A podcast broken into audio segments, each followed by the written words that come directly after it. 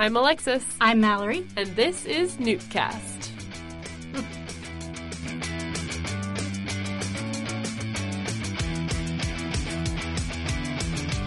All right, guys, welcome to another episode of Newtcast.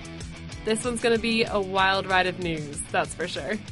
Basically, it's going to be mostly news with just a smidge of the content that we had planned. And I can make that reference because that's the only trailer I've seen for Fantastic Beasts before I decided not to watch anymore. So today's topic is Fantastic Beasts and Where to Find Them, the textbook that came out in 2001.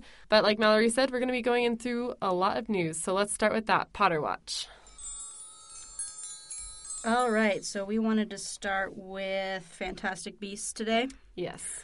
I'm going to mostly let Alexis handle this then. I'll intro you. So, the final trailer for the movie was released, what was it, two weeks ago now? Uh, I think so. something like that. Okay. Ah! Do you, want, do you want me to like cover my ears while you talk and I won't listen, or do you want to just save it for next episode when I'm not here anyway? We're going to save it for next episode because we're just going to get really deep into it. My friend Saul is going to be on the show. I already talked to him about it, so Sweet. it'll be great. Awesome. All right, so the um, official screenplay that they're going to release with the movie release date has been announced for the day of the movie, which is you know shocking. So that's available for pre-order if you're interested in that. I know I am. Me too. I'm way interested. The first track of the score was released, and the full soundtrack will be released on the movie release date again, November 18th. I didn't listen to it. Did you listen to it? Yes. I heard that it had Hedwig's theme It starts with that, moved. Just but it goes into its own. cool, cool. Yeah.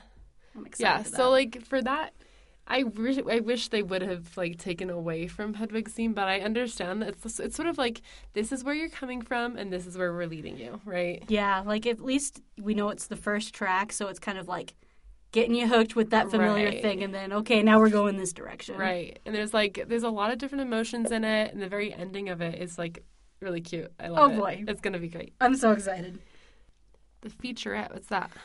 There was a feature. I'm so unhelpful with it. There's a featurette released. It may even be referring to the same one that was released. No, with there the have been writing. So many videos released, Mallory. You have no idea. Like and I like try to include them in the notes to help Uh-uh. out, but like I Uh-uh. don't watch them, so I don't know what they're about. just the other day on Twitter, I was like scrolling through and Pottermore came up with like a video and I'm like, you know, I keep thinking this is the same one I've seen, but I'm just gonna click on it to make sure it wasn't. It was a whole new one. I'm like so behind. I Can I just how. say I'm so not putting myself through this for the movies. This is torture, and it's really hard to go anywhere on the internet. I believe it. Eric Scull, I'm calling you out right now, Mr. Twitter man. It is so hard to be on Twitter with you around. It's true. It's I follow him now too.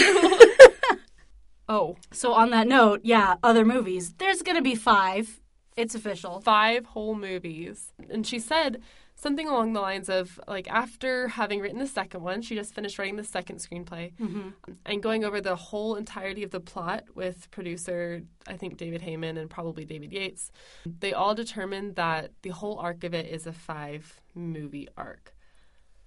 I'm pleased as punch, honestly. like I've heard a lot of Good. negative reactions of people Yeah. saying like, "Oh, it's just going to be that same like, oh, it's going to be a trio, but the last two are going to be split into two or whatever."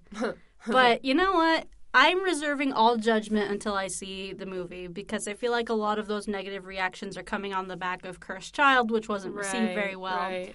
But this is written by her. I mean, she is the screenwriter for this Yeah. movie. It's not someone Yeah. else with her stamp of approval. So I have much higher hopes for this than I did for Cursed Child, and I was pretty okay with Cursed Child. Yeah, I had huge hopes for this compared to Cursed Child even before Cursed Child came out because I always am like really don't touch my canon. Right. but this one is in a different place in a different time, so I felt a lot better about it. And I'm really happy that you're happy about this because so many people are upset. I didn't see your notes for this before, so she's just in here like, why is no one excited about this? Why? I'm excited about this. I I'll take whatever I can get. That's awesome. I love that I'm so super much. stoked. I am cautiously excited about it. Because for me, it it feels very reminiscent of Cursed Child when they were like, "You'll get why when you see it." Because she used that Mm. same kind of phrasing. You'll get why there's five when you see the plot. Oh, and she said that for the same thing of why they split the play into two. Yes, Gotcha. yeah, and for that reason, it makes me feel like in creative endeavors, like there's always a parameter, right? Like you write a series, like she knew she was reading r- writing seven books, or you know, if you're doing a trilogy, you're doing a trilogy. Um, but because the popularity of Harry Potter is so large, she doesn't really have that. Like she doesn't have to worry about like I can only write the next one if this one sells, right? Like most writers do. And so for me, it's a little bit scary. I feel like the plot has a potential of getting out of hand and just getting bigger and bigger and bigger. That is one concern I had. It's just Mm-hmm. that she doesn't have like the necessity to whittle down that a lot of people do. So there might be a lot of superfluous stuff that we don't really need or that actually contributes to the plot. But Yeah, that was my biggest complaint about Cursed Child afterwards. Like, I even included it in my spoiler free review. Is just like, I felt like the plot just kept getting bigger and bigger and bigger. And rather than reining it in and slowing it down in parts, they were just like exploring the other parts, which is fine to an extent, but you have to rein it in. Like, otherwise, it just becomes this humongous thing that no one knows what to deal Mm-hmm. with. So, anyway, and that might just be a personal preference too. Maybe people really want the big plots in Michael Bay films with explosions. I'm more here for the characters, so yeah. that's a personal thing. Well, I guess we'll see how we feel about it in a month after we've seen this movie. Mallory, there's so many things to tell you about. Um, and then just other Fantastic Beasts news. We have a mobile game that's coming to us the day before the movie comes out. They're calling it Fantastic Beasts Cases from the Wizarding World. It's looking like it's going to be a sort of hidden object type game, much like Pottermore was when it first came out, I assume, where you're like hunting around and like, oh, you click on this thing and it's going to be some fun little interesting tidbit or maybe a game. Interesting. That's the kind of vibe I got from it. A lot of people were expecting a more Pokemon Go type thing where you have yeah. to go around, but I don't think they had the time or the framework to really build that up yet. Right. And a lot of people were also wanting more of a role play thing, but they need to like Always. well basically what they said is they need to see if the movie franchise is successful before they put in the work that that's going to require because that takes a lot of work and a lot of money. yeah, So, maybe someday. that would take a ton, a ton of work. Also, if there's a role playing game, I don't see them making it Fantastic Beasts. Mm-mm, definitely, It would have Hogwarts to be. Hogwarts or because that's, Ilvermorny. Yeah, because that's what would sell better. Yeah. I mean, anything would sell, but what would sell the best? It would be Hogwarts. Right. Yeah. Something contained. Mm-hmm. So that's interesting you think that because I my first thought was an AR alternate reality game where you are like Pokemon Go. Yeah, I was actually just reading an article about it today, and that was what they were saying is like a find Yeah. hidden objects type thing. Yeah, that's a. uh, It might be because I'm in a class right now where we're making an AR game, so that's all I can literally think about in terms of mobile games. You gaming. but- coolest classes. I try my best. So there's going to be this virtual reality headset that Google has released where they're going to like let you cast spells with the virtual reality program and I don't actually know much about what it's supposed to be but Oh, there's just been little tidbits released and I'm pretty sure you put this in here, didn't you? I think I did a long time ago. So yeah, that's I'm really interested to see where that goes. I've never actually even used a virtual reality headset before. Have you?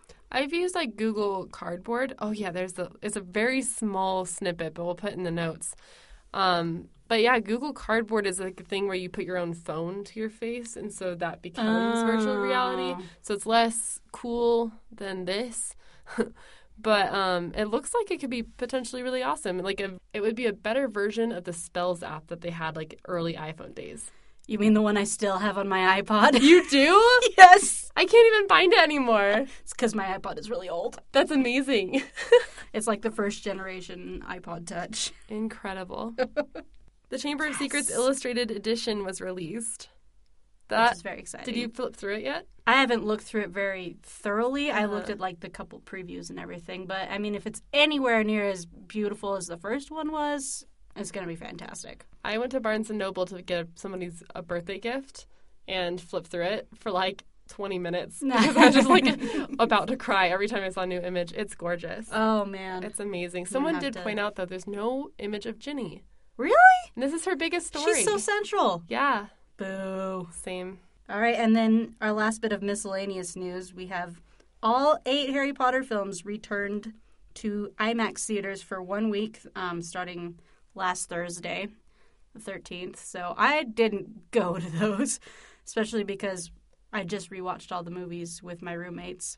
I have a roommate who has never read or seen Harry Potter. She, just like Celeste, was one of those who her mom thought it was all like evil witchcraft, wouldn't let her experience, but she's out on her own for the first time, so we've corrupted her. And when I left today to come record, she was in her bed reading my copy of Sorcerer's Stone, and I was Precious. so touched.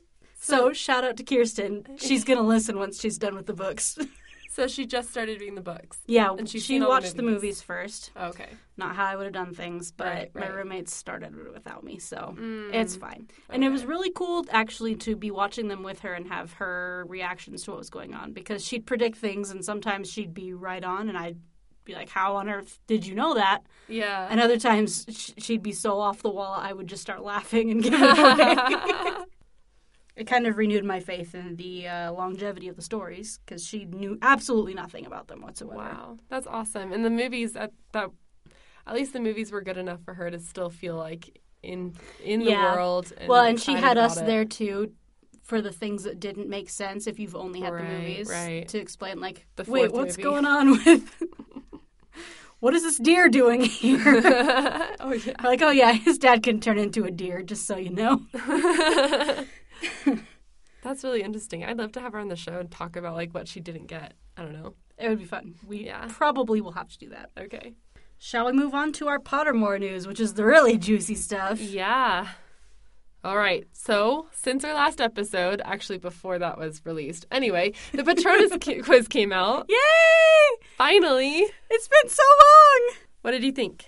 i thought it was really cool Uh huh. I loved it. I, I mean, I was pleased with my result. I wasn't one of those poor suckers who got stuck with like a mole or whatever. I got a calico cat, which I always kind of felt like a cat would be appropriate for me. So I was like, okay, cool, sounds good. Yay, good. I was one of those people, I guess. I was unsatisfied enough to take it again, which is like the first time it's ever happened to me on Pottermore. So that was an interesting twist for me. the one that I got second really resonated with me, so I feel okay like accepting that. And it was a Saint Bernard because I love big dogs. Nah. I took it again just because you did.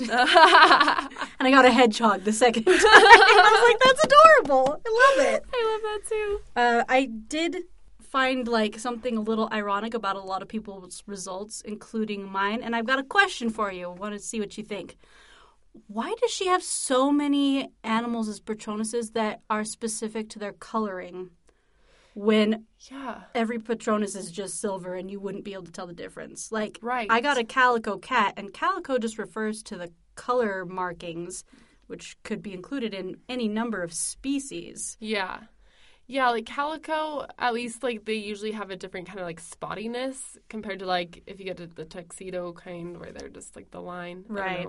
Well, and like I was researching it, of course, because I'm like, okay, I got to find out the kind of person I am, Yeah. and like they can only be female. They have sort of a reputation with being lucky in a lot of cultures, which is funny for me because my name means unlucky. Oh my gosh, really? True story. Mal makes sense. Yeah. Okay. So I thought that was kind of funny, but I also saw people with like stallions of whatever color Yeah. or That's the thing. That's what I first got was a white mare, oh yeah, which just means white female horse. Right. And so I went to the horse Reddit page and posted on there, "Hi, I just got a white mare as my patron- patronus. Can you help me figure out what that would mean? Like, are there any things in that specific breed? Da da da." And the comments were like, "Are you stupid? That's a color, not a breed." So my question is, if you like are performing this spell for the first time and your Patronus pops out, how would you know your Patronus is a white mare? It's just this silver shape. I feel like that's an error on her part. Honestly, I, kind of feel like so too. she probably just looked up kinds of horses and didn't realize those weren't breeds; those were colors. Yeah. Because I think male males and females have different temperaments, and so that makes sense. But yeah, the color thing, nah, I don't have anything. yeah. Shout out to my sister Corinne for pointing that one out. Okay, well, if any of you have thoughts about the Patronus quiz, whether you liked it, disliked it, thought it could be improved in some way, please let us know and we'll talk about it when we eventually talk about the Patronus quiz more. Probably have a Patronus segment. Yeah. Yeah. Also, this one is going to be kind of it's news, but it's also going to be sort of our mini suitcase segment. It's going to be like the carry on or something. I don't know. because there was a new um, essay, sort of, writing um, on MACUSA that was released on Pottermore that just talks about the history of MACUSA a little bit more than what we've already gotten to know. And we want to discuss it because it is very relevant to Fantastic Beasts coming up. So we're going to get into that now. I noticed that you called it Makusa Mm-hmm. because it does say that's the pronunciation. But as I wrote in the show notes, I do not agree with the strange way of speaking, and as an American, will say it how I like. Thank you very much. Are you from Alabama now or something? I like it. What are you Wait, so talking how do you say it? Makusa. Makusa. Oh, that's right. Okay. That sounds like an S, just like FLOTUS or POTUS of the United States. I feel like we almost have more say in this than she does because we're American. Exactly. I feel like she just asked a random American, like, how would you say this? And they were like, Makusa. And she's like, right, that's very American. Yeah. I don't know. I'm sure people would say it that way. Like, everyone speaks differently. This is the States. We're all a big conglomeration of speaking. But no, I call it Makusa. So, uh, Makusa, Makusa, we'll just go with what we got here. Uh, it was created in 1693 after the International Statute of Wizarding Secrecy was put in place, but obviously it was before Rappaport's Law because that was part of Makusa that created it. And it was modeled on the Ministry of Magic's predecessor, which was the Wizards Council of Great Britain. There were representatives from all over the North American continent that was elected. I'm wondering if that means the Ministry of Magic has just representatives from different areas because I always kind of just pictured it as like the different departments, but they've got to have people from like different areas saying, "Hey, this is what's going on in this area of Scotland right now and we need help." That's I, true. I don't know. How does that work? Tell me about wizarding voting. Ooh, what are ballots? So the primary aim of this new establishment was to get rid of scourers, who are those scary people who want to eradicate wizard kind, which is terrifying. Uh, and so there's no doubt as to why the first president, Josiah Jackson, was elected because he was tough and warlike. They felt safer in someone who would be very strict on these people. It's really reflective of like it, after any wartime in just No-Maj American history. Usually, it was a successful general who was elected president. I like that you call it No-Maj American history. That's what it is. I love it. I'm finally like becoming comfortable with the phrase No-Maj. So I'm I love able it. to like Just in time work for the it into my vocabulary without stumbling over it too much. So That's we're so getting there. And then in the beginning, there was no fixed meeting place, so they sort of met all over, which is erratic and messy, I'm sure. President Jackson recruited and trained the first Aurors. The first 12 Aurors are listed here in this little article. So there's a few certain ones of note. Charity Wilkinson became the third Makusa president. Theodard Fontaine. Amazing. His descendant is the present Ilvermorny headmaster. Gondulphus Graves' family is still influential, and we learned, like, way at the end of this article that his descendant is the current head of the Department of Magical Law Enforcement. And then, of course, the one that pops out to most people as they're reading through is Abraham Potter, who is distantly related to our boy HP. I thought that name choice is very important. Abraham, father of many. Mm-hmm. And also, knowing the Potter line is related to the Deathly Hallows. I mean, I feel like she would have mentioned if Harry was a direct descendant instead of very specifically saying, like, historians later discovered that he was distant related and were really excited about it. So he probably wasn't part of that actual Peverell line, Yeah. But still cool. For me, it's very interesting. It kind of bothers me that she chose the name Potter because, as you know in family history, your name line is very small compared to like all of the other branches, oh, right? Oh, yeah. So the chances of a Potter showing up and being related to Harry Potter is just a little too far fetched for me. But I see what why. Right. Of. It's that same recognizability yeah. factor. So I guess we can give her a pass on that. So the challenges set before them at the very beginning is that America was one of the most hostile places for magical people. There was very little, no, there was no cooperation between No-Maj and wizarding governments. And the first headquarters that was actually created was in the Appalachians, but the remote location was a little too inconvenient for them, so they moved it to President Thornton Harkaway's home in Williamsburg, Virginia in 1760. This dude bred Crups, which, if you remember from your reading of Fantastic Beasts, are basically Jack Russell Terriers, but with forked tails. And they have the special trait that they are very devoted to wizard kind and really aggressive toward No-Majes. So this caused some problems for President Harkaway because his pack attacked some No-Majes and they could only bark for the next 48 hours. So obviously that was a bit of problem with the whole international statute of secrecy. So he had to resign. Williamsburg, also it was mentioned, is the first U.S. city to have a mental hospital, Mm-hmm. which she's blaming on, you know, the weird goings on of wizards in the area causing muggles to think, oh, I did it. No-Majes causing No-Majes to think they were crazy when really they were perfectly sane and they just either had seen some wizarding activity and blabbed or they had memory charms put upon them. We need our resident historian. I know, where's Marin weigh, she weigh in on we this? meet her? I mean, I don't remember the order in which the U.S. Capitol hopped around, but I was noticing some similarities here. So I'm like, okay, Baltimore, Uh-huh. Washington, New York. Like, these are all places that were pretty influential in U.S. history. So. Exactly. When that was no longer a safe place for Makusa, they moved to Baltimore, which was the home of President Abel Fleming. They had to relocate again because of the Revolutionary War and the U.S. Congress arriving in Baltimore. It was just too much for them, and they just needed to get out. Yeah, too much of a hot spot, so they're like, Yeah. we need to leave. So then they moved to Washington. I'm assuming D.C. Yeah, that bothered me. That just said bothered me a Washington, lot. but I mean, they hadn't. I'm assuming that they wouldn't go all the way across the continent and then back. Washington did not yet exist. And it's just kind of implied. So we're going to go with Washington, D.C. on this. And this was while President Elizabeth McGillicuddy was in control. I was really interested in this little tidbit. Um, while they were here in Washington, there was a big country or kind debate, as she called it, in 1777, which was really reflective, I felt, of what we were talking in our North American history episode about wondering whether Native Americans, when the European settlers hadn't come over yet, whether they would be more loyal to their tribe when there are tribal wars going on, or whether they would be more likely to side with other magical wizarding people. kind. Right. So it's that same debate, but happening under the Makusa in a more Formal setting. formal setting. So mm-hmm. I kind of. I'm glad that we brought it up because it shows that this is something that she also has taken under consideration. Right, right. Also, I love the whole story behind this, where they t- contacted the Ministry of Magic because the war was starting with with England, and they were like, "Hey, what you doing about this?" The Ministry of Magic was like, "We're sitting this one out." And her response is even better. Mind you do.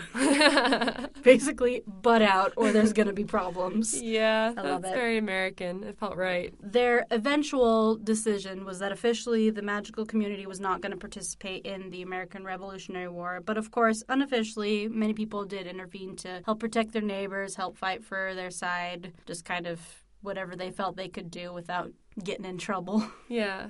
And they still celebrated Independence Day, albeit separately from their Muggle, I mean, No-Maj neighbors, which I think is nice. I feel like it's important with all the negativity around the start of America in the wizarding world. It's nice to have a little bit of patriotism there. Yeah. Because it feels so separate from, like, America. Yeah, Since there was just no interaction right. whatsoever between wizards and No-Majes. Rappaport's law happened in 1790, and then the Sasquatch uprising Yes. in 1892. Irene Nedander, she comes up with the best Amazing. names. Just amazing. Ah, so she was head of the body for protection of magical species, humanoid division, which is great. And apparently, her interpretation of the job was that she would attack any Sasquatch that stepped out of line. So it caused an uprising, and there was a lot of memory charms that had to be put in place. It caused big uproar. So they had to move again. So they moved to New York City. They infiltrated the construction team that was working on the Woolworth building, which was brand new. And this is a real place again. So I feel like she's almost throwing us a bone here. Mm-hmm. For those of us who can't go to London and like take pictures at platform nine and three quarters, we can go to the Woolworth building and like be like, hey, this is the entrance to Makusa. Yeah. Um, it says that there is a eagle over the entrance, or um, Owl. there's an owl over the entrance. I was looking up pictures of the building, and there is an eagle over the top. So now I'm thinking, uh huh, maybe it appears as an owl to wizards so they can see it, but to No-Majs, it just appears as an eagle. That's funny. and that's kind of like a symbolic of the separation between American wizards and American No-Majes.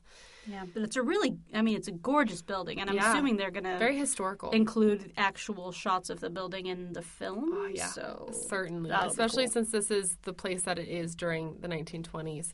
And of course, I, I think it's so funny that the reason they moved there is because of some sort of magical beast uprising happening Mm. five years before the birth of our friend Newt Scamander. see how Funny he, how that happens. how he affects that entire thing. hmm Oh, one little other tidbit: when this movie is going to be taking place, that building will have been the tallest building in the world. So we move on to Makusa in the 1920s. Law enforcement is their largest department, of course, because the Scourers, I'm sure, are still at large. Uh, Rappaport's law is still in effect. Office for No-Maj Fraternization, Wand Permit Office, all so of these those things. are both offices that have no counterpart over the Ministry of Magic. So Mm-hmm. it's kind of concepts that are new to us who are just getting introduced to American wizardry here. right. And I feel like these are these are all kind of things we already knew from the last readings, Yeah. but it's good to get caught up. Um, there's a death penalty for the worst criminals, which is new, Mm-hmm. slightly unsurprising, although I wish it were different. Yeah, same. President Seraphina Picquery, of course, is the president of Makusa, and law enforcement head is Percival Graves. And they are both relevant in the Fantastic Beasts movies. So that's exciting. Yay! Also, can I tell you about her accent?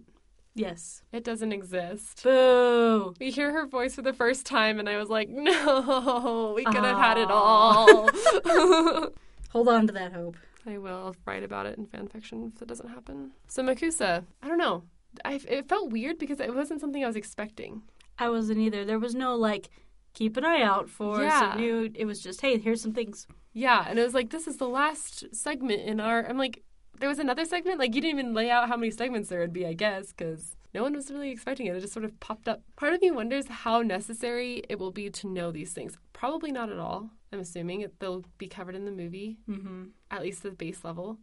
But I was talking to my film professor about it, and it was just this. I feel like this is new terrain. Other films in the past have had you like read things before the movie so you could get caught up. Like Dune Yeah. comes to mind. I don't know if you've seen Dune. Yes, I oh have. Oh my gosh, I saw it for the first time a few weeks ago. it is an experience. Yeah, it is. Yeah, I, I mean, if you tried to ask me what the actual plot of Dune is, I couldn't tell you because I don't remember, but I remember it was a wild ride and I remember Sting was in it. Worms.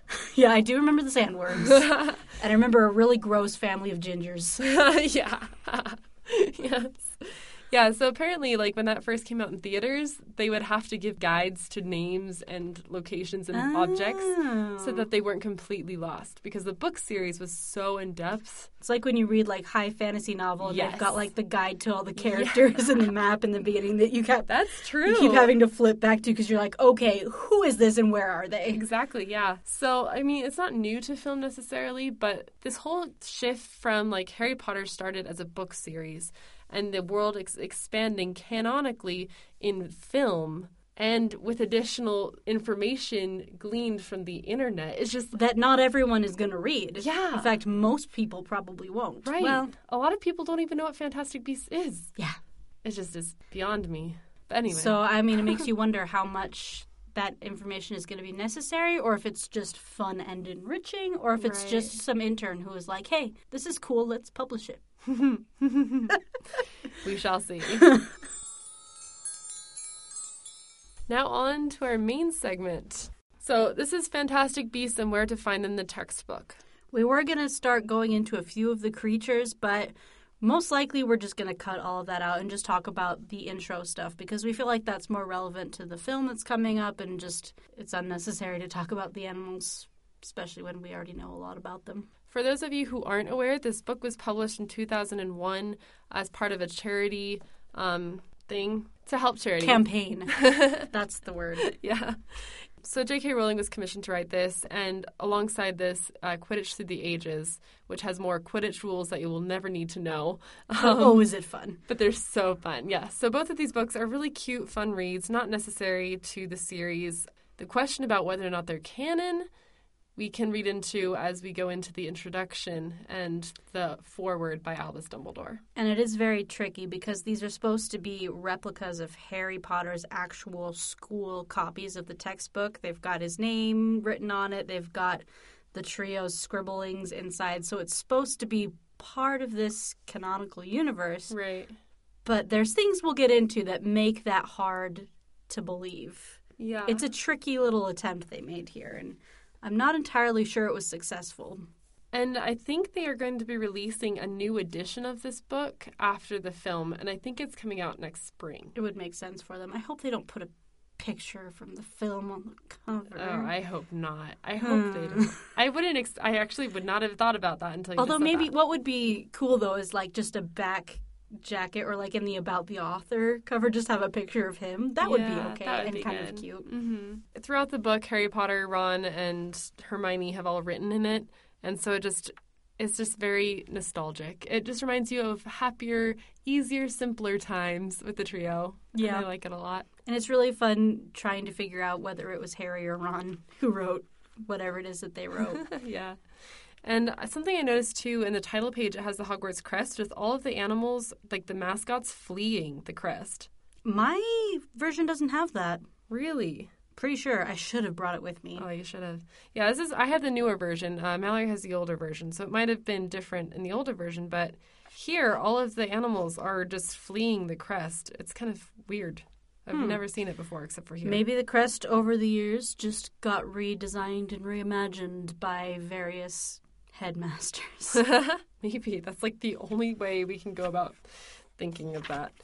Alrighty. Wait, and there's a dedication too? Yeah. Well, this one is to J.K. Rowling. Huh. Mine doesn't have that either. Wow. I'm pretty sure. Okay, we're gonna dip into the back of the book where the about the author pages. Ah, see, I really should have brought mine because in mine, that's the first section. It's not in the back. Wow, mine's in the back. Okay, well, we're going to talk about it first, Yep. either way. I was okay with it. so, Newt Scamander's full name is Newton Artemis Fido Scamander. Ron says, nice name.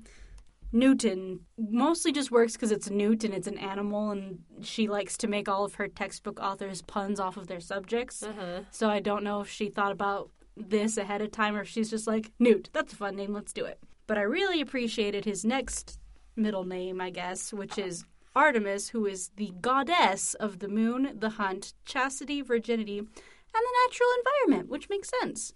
Because he's Mr. Nature Guy. And then his other middle name is Fido, which is a dog's name. I love that so much. I mean, that's just straight up a dog's name. There are not people named Fido.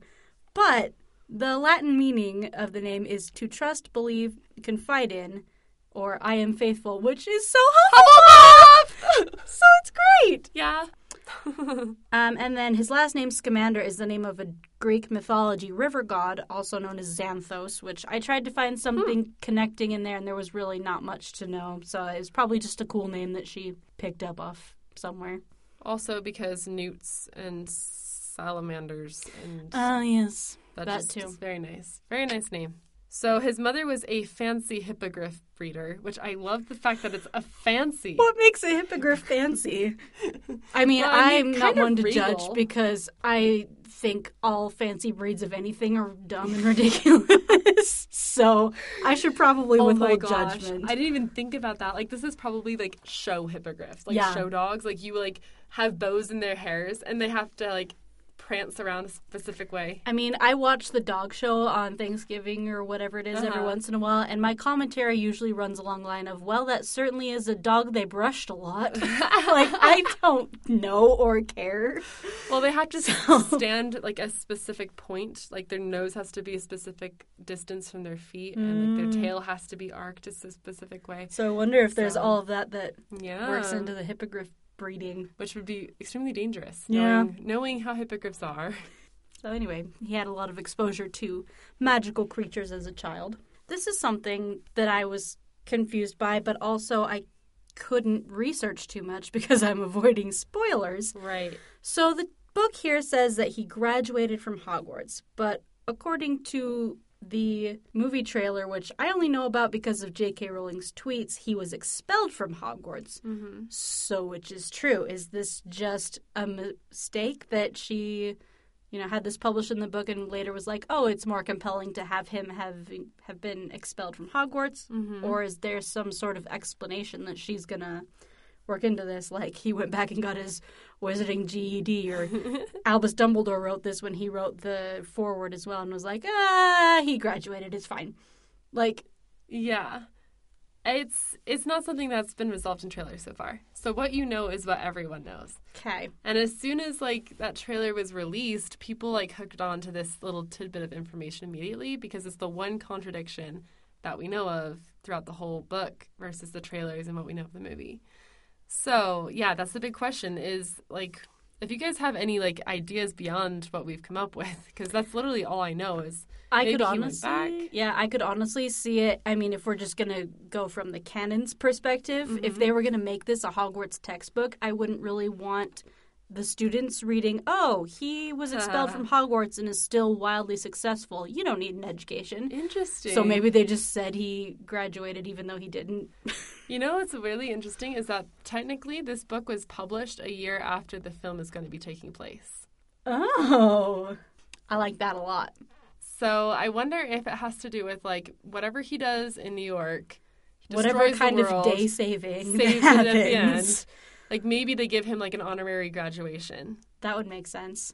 So then he worked in uh, the ministry in the Department for the Regulation and Control of Magical Creatures, House Elf Relocation Office, and then he transferred to the Beast Division where he worked his way up quickly. Um, he's very bored with the House Elves, unfortunately, and I can imagine he wants to be out in the field. You know, that's more of his style because what we know of him, I don't know if you want to know this. Do you want me to just plug my ears? Yes. Okay. From what we know of him, he doesn't like people. He likes creatures. So it makes sense that in a work environment, he would want to be away from the desk job and into the field. Good times. I'm making things so difficult. Um, it also says that he was almost solely responsible for the werewolf register that was put in place in 1947, which makes me sad. But it's such a complicated issue that mm-hmm. I mean, you just don't know, And also, this is 1920s or 1940s, I guess. right? Which, not to give them like, oh, they didn't know any better, but I mean, sometimes. But sometimes you do have to just kind of like remember those were the times, Right. And that was probably more progressive than, I don't know, whatever the other options were at the time. Yeah. I mean, maybe a register was the alternative to finding them and putting them And down or killing locking them. them up. Yeah, it could have been a hunt, and instead they were registering them. So, So you just maybe- never yeah, know. Maybe that was the humane alternative. Right. But I do like that it's not that's not what he's proudest of. He's proudest of the 1965 ban on experimental breeding. Hagrid. Um, yes, Hagrid. Actually, that's something you can say to most of the things in this book. Hagrid. a lot of people theorize, and this has nothing to do with the trailers, but a lot of people theorize that he's going to be the one to give Hagrid the acromantula. Oh, I would love that. Oh my goodness. Mm-hmm. Oh, I hope so. And then by the end of his life, he has the Order of Merlin, second class, in 1979. I wonder if he earned that for what goes on in these films or for something that happened later in his life or just for his general too. contribution to wizarding knowledge of magical creatures. Yeah, and I don't know what you want to know about this and what you don't want to know. Nothing. Oh, I'm so ah. sorry. Oh, okay. Next week, guys, or two weeks from now, Saul. So now, or at least now, according to when this book was published, he is living with his wife, Porpentina Goldstein. Relation to Anthony Goldstein? Potentially? We don't know. I like to assume so. He's retired and lives with his pet Kneazles, Hoppy, Millie, and Mauler. I like the name Hoppy because that was literally my nickname in elementary school. Aww. And so if he was living by the time it was published in 2001, which I don't know what the time frame of. I don't understand.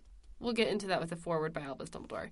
But let's say it was this edition was published in 2001 for Muggles, and it sounds like he's still living based on the, about the author. And if that was so, he'd be 104 years old, which is like mm-hmm. magic people age. Fine, Yeah, the timeline for this is very confusing. very yeah, muddled. But we are about to get into the foreword here. I mean, yeah, it's it's confusing because the books take place in the 90s, Yep. but this was released in 2001 and yet he's speaking as though Harry's I don't know, first or second year and also Dumbledore dies uh-huh. before Harry graduates from See, Hogwarts, so it can't this can't have been written after he graduated from Hogwarts. Right. So what's going on here? I assumed that he was writing or he was writing about an older Harry. Like I would have liked to assume that he was t- he asked an adult Harry for his permission to publish his notes rather than like a twelve year old Harry. Right. Right. But this was published before the sixth book was published, Exactly. and we didn't know Dumbledore was going to die. was the, that would be the biggest spoiler ever. Is like McGonagall's foreword, and you're like, why didn't Dumbledore write this? After the passing of Albus Dumbledore, we'd all be like, "Ah, what?" yeah. So I think this was purely convenience sake, and I wouldn't take it too seriously. Watch me. Do it. Do it. So, if anyone has any wise words of how to solve this for me, I will be eternally grateful. Okay, well, I just wanted to talk about their attempt to make this book canon in the sense that it's Harry's actual textbook, and yet Yeah. he mentions real life things like the Comic Relief Fund. He mentions J.K. Rowling, which implies that Does he? Albus Dumbledore knows J.K. Rowling. He does in his don't Unless know. they I- they changed it in your edition. it. Maybe they realized it was a bad idea. Where? And then it talks about how the funds are going to go into something that's set up in Harry Potter's name. And then it says Oh. because of J.K. Rowling. And Yeah. that just completely uh-huh. breaks the spell. Yeah, no, it doesn't mention J.K. Rowling in the newest edition. Also, it doesn't mention in Harry Potter's name. See, and that was the thing I had the biggest problem with. In the earliest editions, they talk about this stuff and it completely breaks the spell of canon, Yeah. which they're trying to make it feel real because, like, oh, you're muggles reading this and you're having Harry Potter's real edition, but don't worry, it's not real. Like, the Yeah. animals can't hurt you and everything. But when they talk about real people, J.K. Rowling, who, outside of the context of this book, talks about Harry Potter as something that she imagined up and that is not real. Including her in this canon completely breaks the believability of the textbook. Yeah, she's been taken out. That was a very good decision. Which is curious to me because all of a sudden, like, we have a new canon, hmm right? And this is probably higher up than the last edition was. If we're going by Mariah's law of what was published Yeah. most recently, then yeah, this would override the. So, what are we going to do when in five, six months the newer edition comes out post movie? I wonder if they will have changed things. I think they're going to have a, added a ton. They'll definitely. I mean, if they're going to change anything, it's definitely going to be in the about the author. Oh. Oh, and beasts too. Maybe they'll add a whole bunch of beasts. Yeah. Maybe they'll finally put the North American beasts in, which that is another contradiction. It's like, okay, is there a North American edition of this book? Yeah. And and if so, why is it just North America that you've not included in this when you've got creatures from Japan and Tanzania and all these other places that are not Europe? I always just kind of felt like it was a post like, oh, I've thought of all these creatures that I'm going to create and they're not in this old thing that I published a long time ago before the book series was even finished. Yeah, yeah, yeah. And I've tried to come find some way to like reconcile it and they're all just so like they're so contrived. All right, moving on to the introduction. So our friend Newt here spent hours as a child dismembering Horklumps, which yikes. So sad. it's like the kids who sit and pick the wings off butterflies. Yeah. This kid was disturbed. Anyway, so he was um, commissioned by Augustus Worm of Obscurus Books in 1918 to compile this info dump, basically, an encyclopedia of magical creatures. And I really enjoy the fact that she came up with not one, but two different publishing companies while writing this book. And like put the came up with a logo for them and put it on the spine of the book just as any publishing company would be on any book even though the publishing companies are not real yeah, I definitely love the level of canon in that, or the the depth. I guess she goes to to fill out canon. Um, and I am really looking at dates in this introduction because 1918 is before our film begins. So he's already been commissioned. He was 21 years old when he was commissioned. So just a wee little lad getting what two sickles? I, I don't know. Some remember. poor sad pigeons yeah. At age 21, he's finally given a commission to go out and do what he really wants to do. So that means in 1926, during the era of Fantastic Beasts and Where to Find Them, the film, he's 29 years old. So he's been around. He's already been to a lot of places. If this is, if all of these dates still check out, which if they wrote this new edition, I would hope so. yeah And that might also solve the idea about Albus Dumbledore and ex- ex- being expelled and stuff. So she has thought about it. They would have erased that from here. I You would feel think, like. yeah. You'd think. Anyway. And the first edition is published in 1927, which is the year after Fantastic Beasts and Where to Find Them. The film is currently set.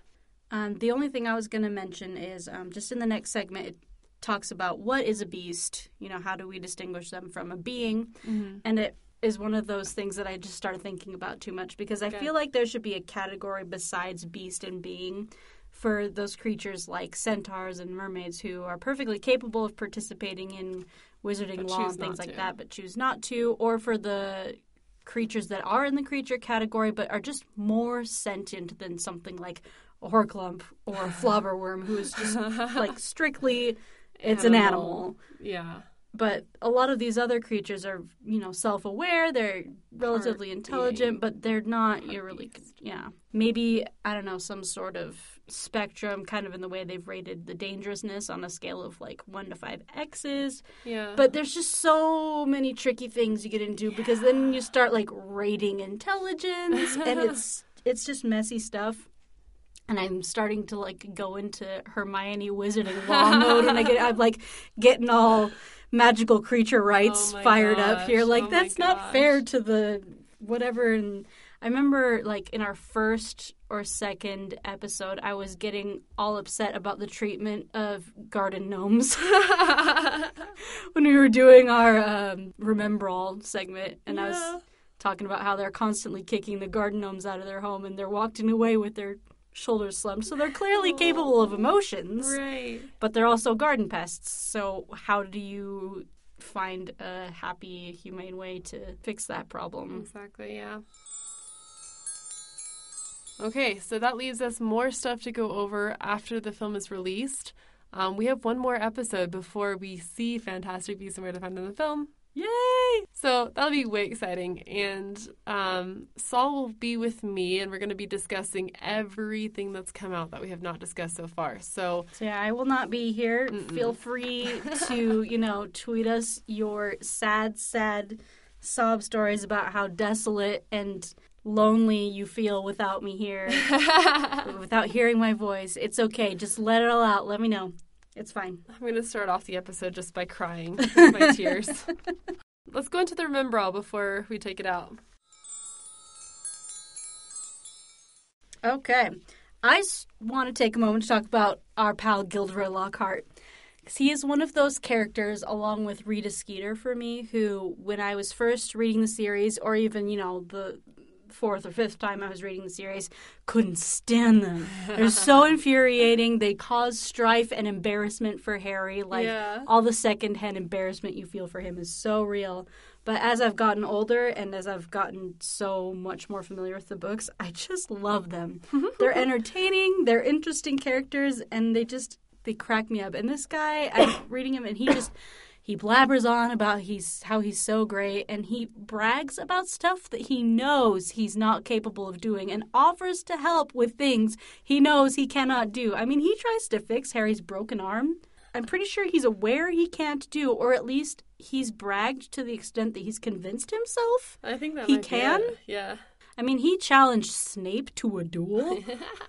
He's got to be aware that Snape is not only very capable, but also dangerous and crabby. and also, I would have loved to have seen the conversation where he tried to talk Snape into running the dueling club with him. Oh my Either gosh. that or Snape offered. Either option is delightful to me. But as obnoxious as he is, and as dishonest and problem causing as he is, I really appreciated in that beginning quiz he throws out for the students that his uh, ideal birthday gift would be harmony between all magic and non magic peoples. Aww. Good for you, Gilderoy Lockhart. I I love Gilderoy Lockhart. During a summer camp once, we had a Harry Potter skit, and I was assigned the role of Gilderoy Lockhart. and for some reason, felt the need to therefore post every Facebook comment on all of those pictures as Gilderoy Lockhart. Excellent. And it was the most fun I've ever had. it would be really fun to be him because you could it. just cheese it up and have no limits whatsoever. yeah. Should we move on to our Pensieve Yes. segment? Yep.